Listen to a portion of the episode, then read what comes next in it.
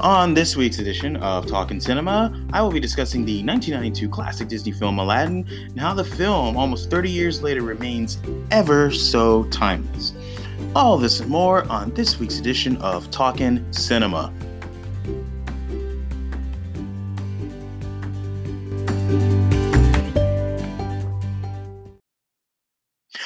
Welcome to another fun filled episode of Talking Cinema with your host, that's myself, Kristoff Hankerson. And before we get to the main event discussion of today, which will be Aladdin, I, I just have to take the time out and say something. So, on Sunday, something very special happened.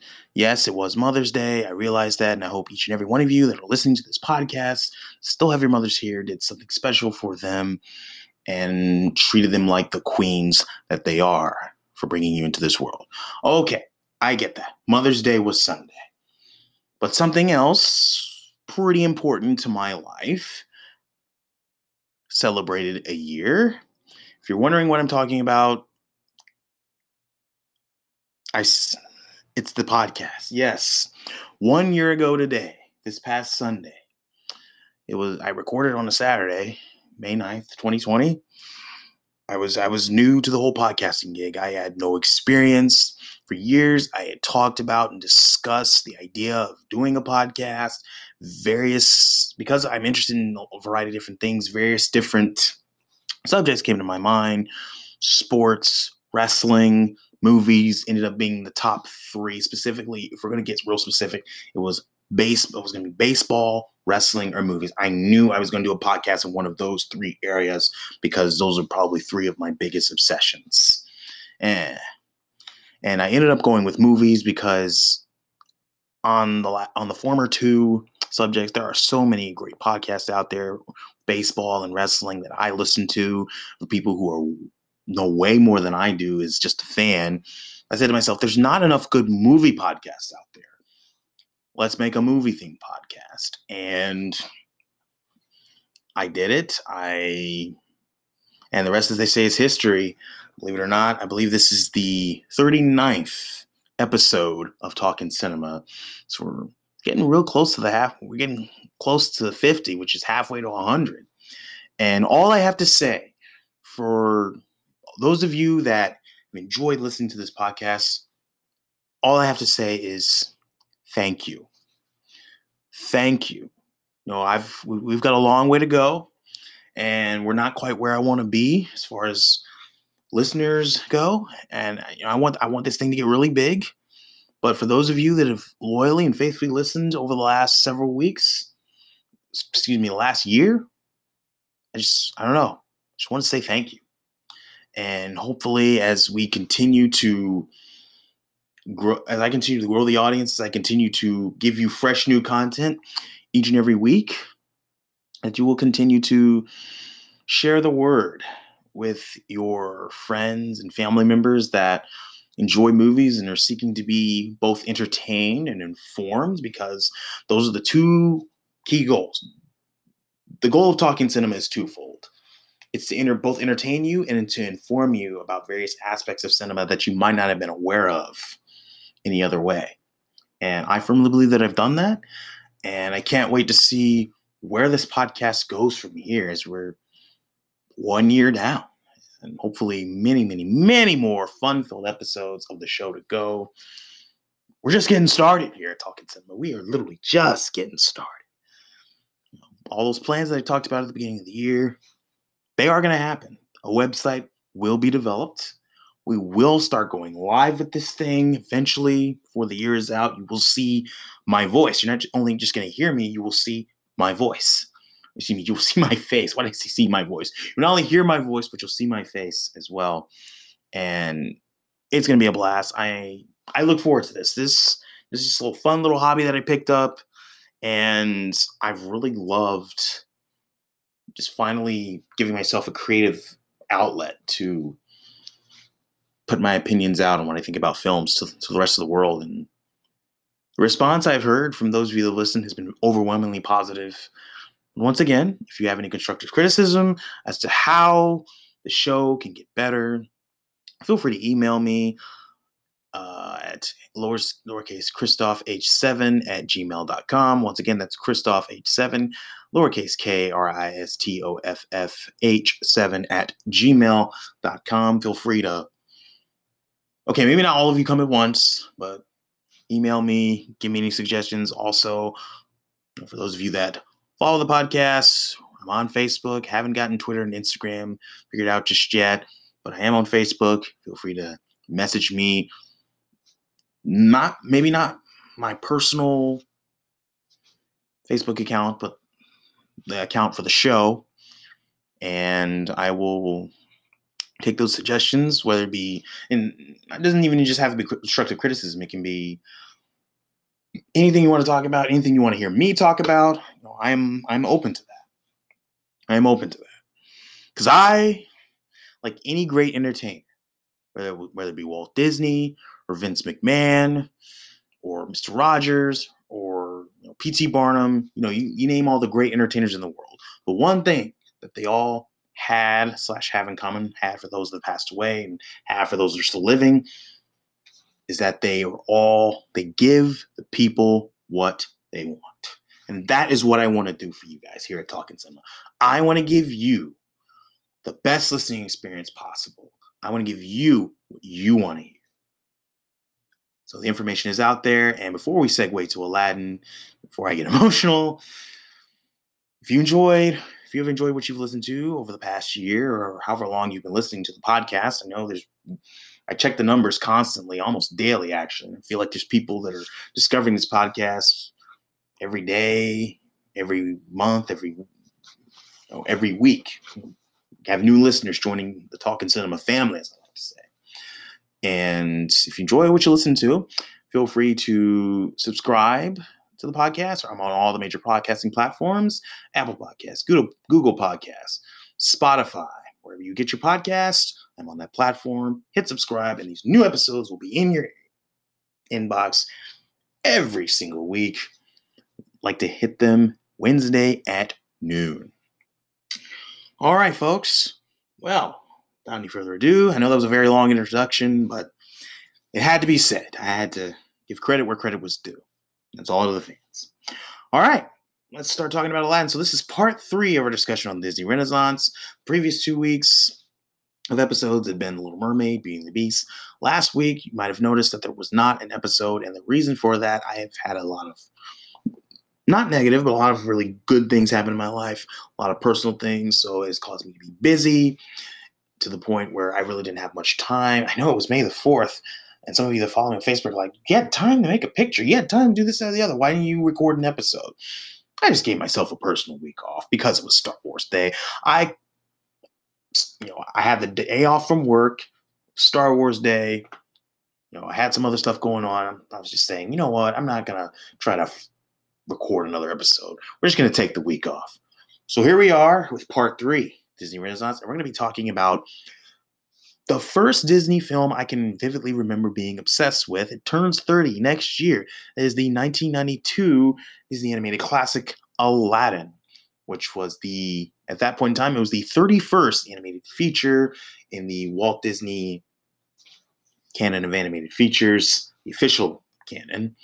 And the film was released on November 25th, 1992, so it's probably around Thanksgiving weekend of that specific year. And in the box office, has made over $500 million worldwide, adjusted for inflation.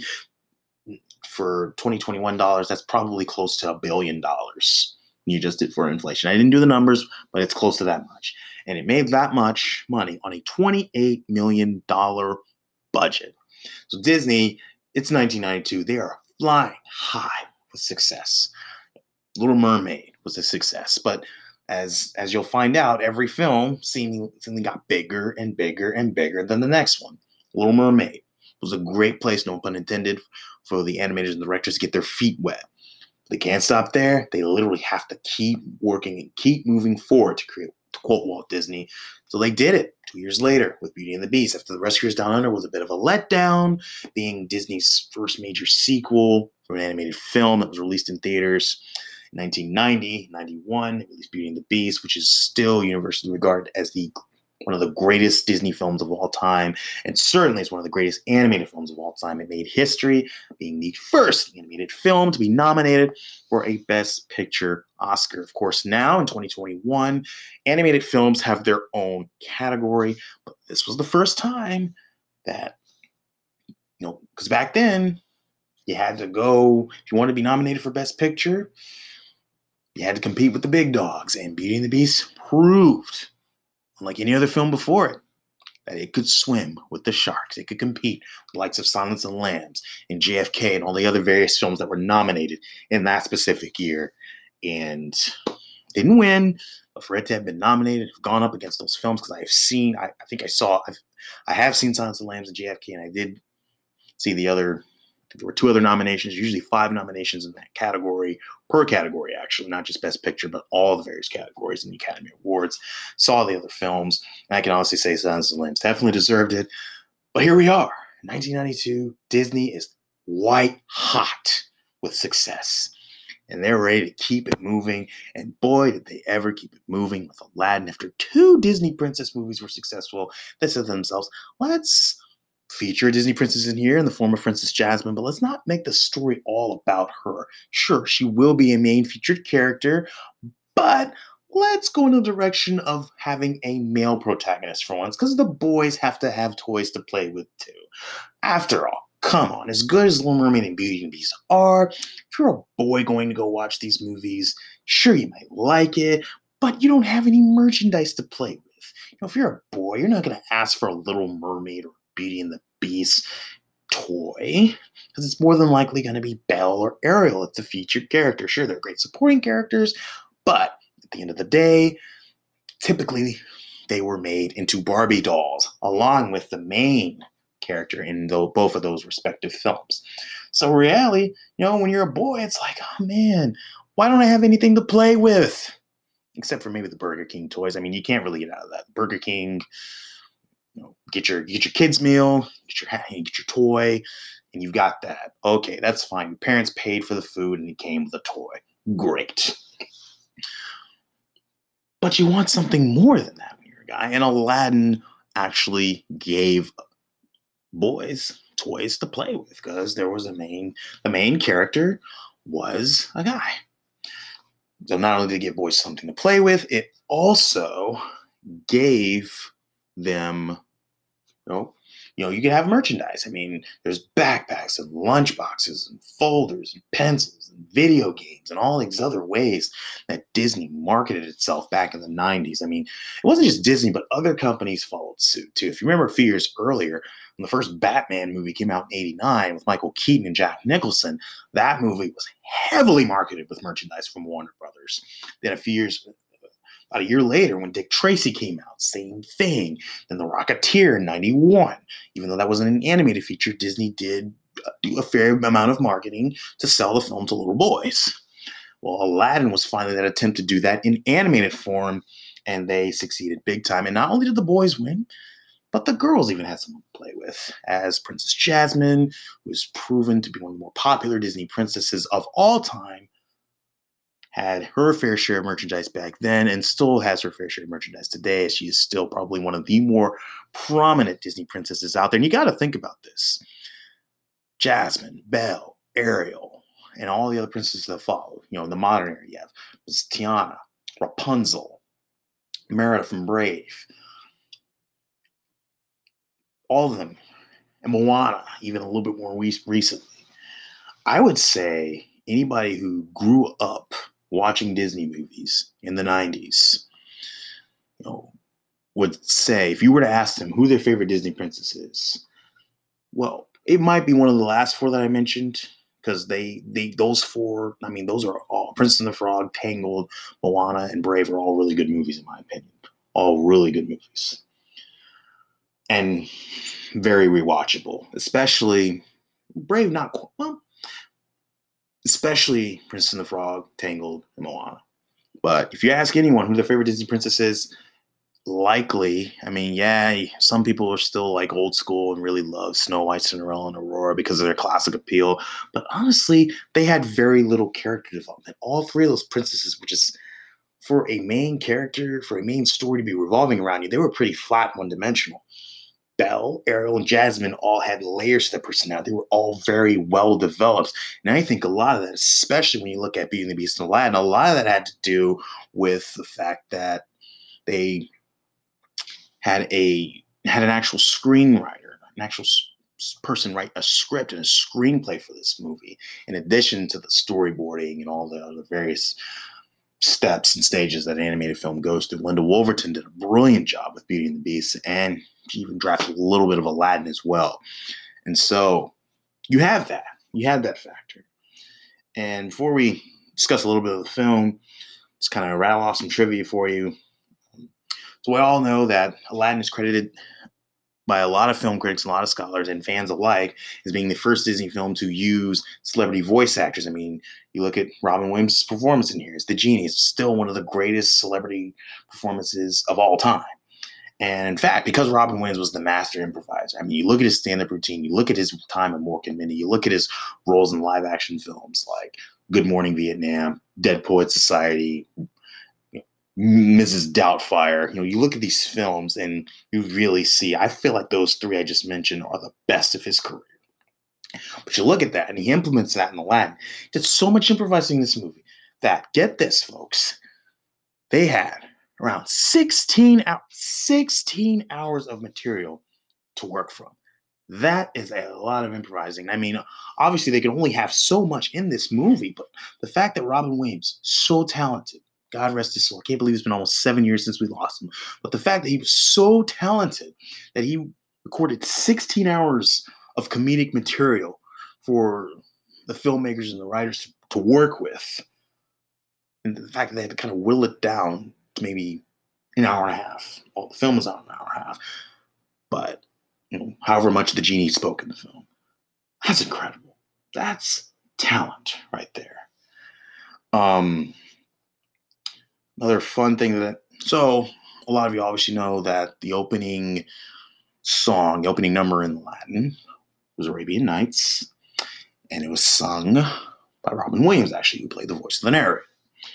And originally, when the film was released in theaters back in '92, there was a line in the film that said, "Where they cut off your ear if they don't like your face, it's barbaric, but hey, it's home." It was deemed, when you think about it, due to the cultural aspects of Arab culture, it was deemed very racist and offensive by several Arab American groups because they had to say, because they were like, okay, we're not all like that. We don't all chop people's ears and other limbs of their body off. That's just that's just wrong for you to stereotype us that way. So, in an effort to appease the Arab Americans, the filmmakers came to a mutual decision that it would be best to change the line to where it's flat and immense and the heat is intense and the finish it's barbaric. But hey, it's home. And I think we were better off for that. Okay, so Patrick Stewart, who obviously has a very powerful voice. I mean, come on, he did the narration for Star Trek The Next Generation. So, and among other things, he was the studio's top choice to do Jafar. And fortunately, because TNG had a few more seasons left, I think they were probably filming around season five or six at this point. Because of how busy his schedule he had with Star Trek, he had to turn it down. And believe it or not, even though he'd been offered other Disney roles in the past. Patrick Stewart has said that turning the role of Jafar down is the biggest regret of his entire career. I mean, could you imagine that? Patrick Stewart played Jean Luc Picard for seven seasons, Star Trek The Next Generation, four movies, and he's got his own show now, with, with a second season on the way next year. Probably his most iconic screen role because he is a stage actor. And then he played Professor X in the X Men films. Can you imagine? Two great heroes and an iconic Disney villain under his on his resume. I mean, his resume is still great with those two iconic roles, but I can understand where the regret comes in because he could have played a Disney villain. But he did eventually get to do some voice work, and he did very well with that, as he always does. But aside from Patrick Stewart, Tim Curry, which he's auditioned, I, I I believe he's gone. He's one of the only actors probably in history that has auditioned twice for a role. So he auditioned for Judge Doom in '88 for Who Framed Roger Rabbit. That role obviously automatically went to Christopher Lloyd, and he auditioned for Scar in the Latin, or excuse me, Scar in the Lion King, which came out after this. So we'll talk about that for next week's episode. he's got to be one of the only actors in history that has scared the producers, terrified them twice with his auditions. Wow, what a talent. But anyways, Tim Curry, Kelsey Grammer, Frasier himself, John Hurt, Christopher Lloyd, who I just mentioned, played Judge Newman from Roger Rabbit, and Pat Stewart's good friend, Ian McKellen. They were also all considered to voice Jafar. Not bad choices. Another interesting casting choice before Gilbert Gottfried was cast in the role, the top two, you're going to get this. The top two considerations that they had in mind were Danny DeVito and Joe Pesci. I believe Danny DeVito had some scheduling conflicts with like Batman Returns and some other things, so he wasn't able to do of Iago. And Joe Pesci probably was filming Home Alone, so he probably couldn't find any time to do it as well. So I mean, but we got a great, awesome performance from from Gilbert Gottfried. what an icon! And, and with Jafar, Jonathan Freeman, who's a very talented stage actor, did a wonderful job voicing the character of Jafar. And you know, because Comic Cons are so popular and it's not just relegated to sci fi, even though Star Trek, Star Wars, and various sci fi franchises started Comic Cons, because they're so popular, they've gone on to branch out. And, you know, yeah, sure, the mainstays, you know, the, the Star Trek and Star Wars and actors from like different sci fi movies and TV shows, they'll be at the cons. But now it's come, it's got to a point where voice actors have made various appearances at cons over the last 10 to 15 years. And the cast of Aladdin had a reunion in Richmond about a year ago.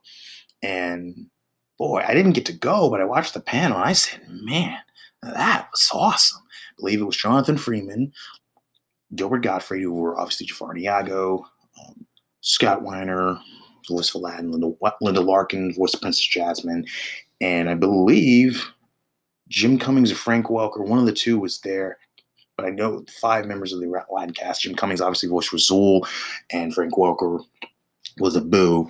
But man, that's one photo op that I am looking forward to having. If they, if I, if I'm fortunate and blessed enough, now that the world is open back up again, if I'm fortunate and blessed enough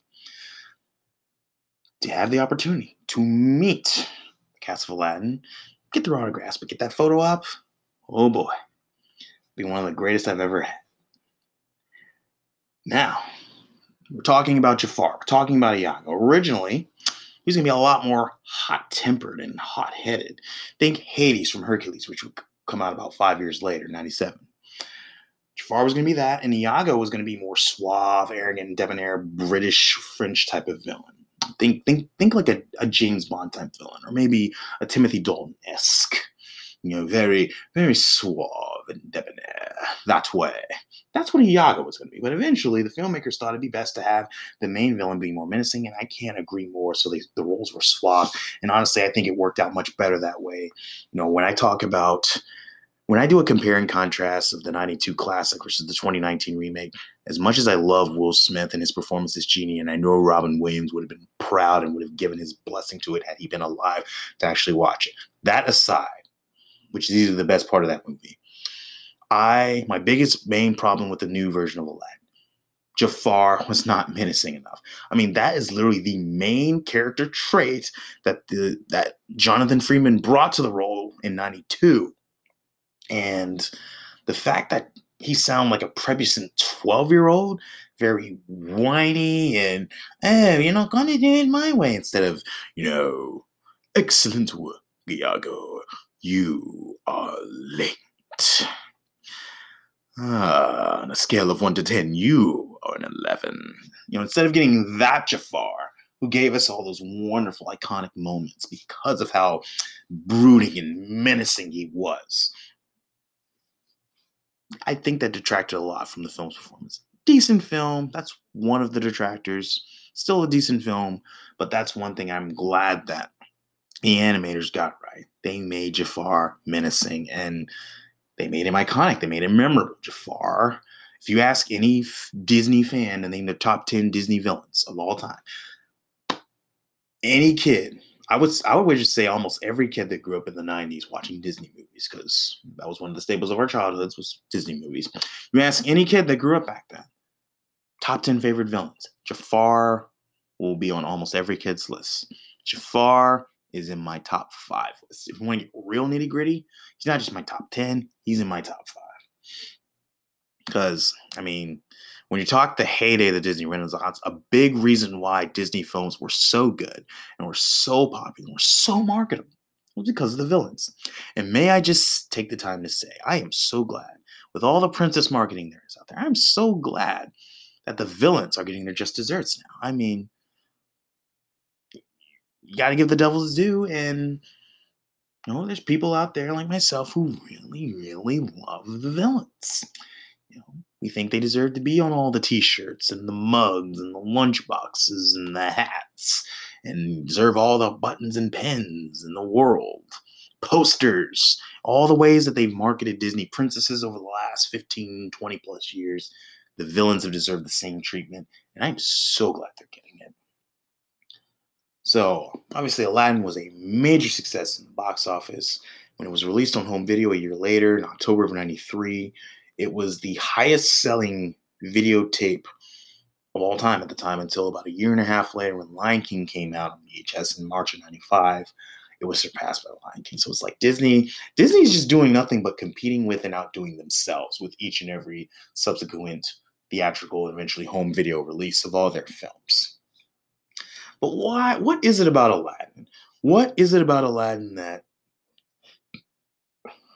you know is the reason why so many people love the film? I think there's many reasons. Like just about every single film in this Disney Renaissance period, Aladdin was a musical. And with a musical, why you, unless you're a super fan, why you might not have every single lyric of every single song memorized, there are enough songs in this movie to where you, you think to yourself, oh yeah, Aladdin, whole new world. One jump ahead. Friend like me. Prince Ali. Okay, I would say maybe not so much one jump ahead, even though that was the film's opening, well, not really opening number, it was the film's second number. Whole New World, Prince Ali, and Friend Like Me are probably the songs that the movie's most noted for. I mean, Whole New World is, you know, that's where Aladdin and Jasmine kind of know, they have the magical magic carpet ride and discover that they truly have feelings for one another. And Aladdin's trying oh so hard to keep up this whole Prince of Boo Boo act. And Jasmine's kind of seeing through it. If you didn't really notice, you if you notice how she looks at him, it's like, okay, I know you're hiding something, but what is it? Finds out eventually. But you know, whole new world, and then obviously you have the show-stopping, two show-stopping numbers. So most Disney movies have that one. Aladdin, in my opinion, had two big show-stopping numbers. I mean, Little Mermaid has Under the Sea, Beauty and the Beast is Be Our Guest, Lion King, It's Circle of Life, Hunchback has Topsy Turvy, Aladdin had two. Aladdin had Prince Ali and Friend Like Me, which Robin Williams truly stole the show in those. And, you know, you just, you know, you really, you just, I don't know, you just can't, you can't put a price on something and so yeah but yeah the music obviously the characters i mean i, I obviously I, I i've sung jafar's praises but you know genie is another iconic character i mean genie's probably a lot of people's favorite disney characters or one of their favorite disney characters and i mean he set the ground for what we would see and everything else. I mean, Eddie Murphy's performance in Shrek, Antonio Banderas' performance as Puss in Boots, obviously Eddie Murphy voiced Donkey. And you just think of every single celebrity performance, not just in Disney, but DreamWorks and all the other companies. It's credited to Robin Williams' iconic performance as Genie. I mean, without it, we wouldn't have gotten all that. So there's that factor. And then just, I don't know, just the timeless lesson of being yourself no matter what. You don't, this is something all of us guys, I feel like, can take away from this movie. Probably didn't think about it much back then, but, you know, for those of us that are older, perhaps maybe still single out there and looking for the right one, don't change anything about yourself unless it's a very serious character flaw. Don't change anything about yourself. Don't lie to yourself to make a girl like you. She will like you for who you are. Be yourself, to quote the genie. And yep, like pretty much every other film in the Renaissance period, we will still be watching Aladdin years and years from now. I just know it. Can't believe the movie's going to be 30 next year. All right, we're going to take a short break. We'll be back to wrap things up right after this.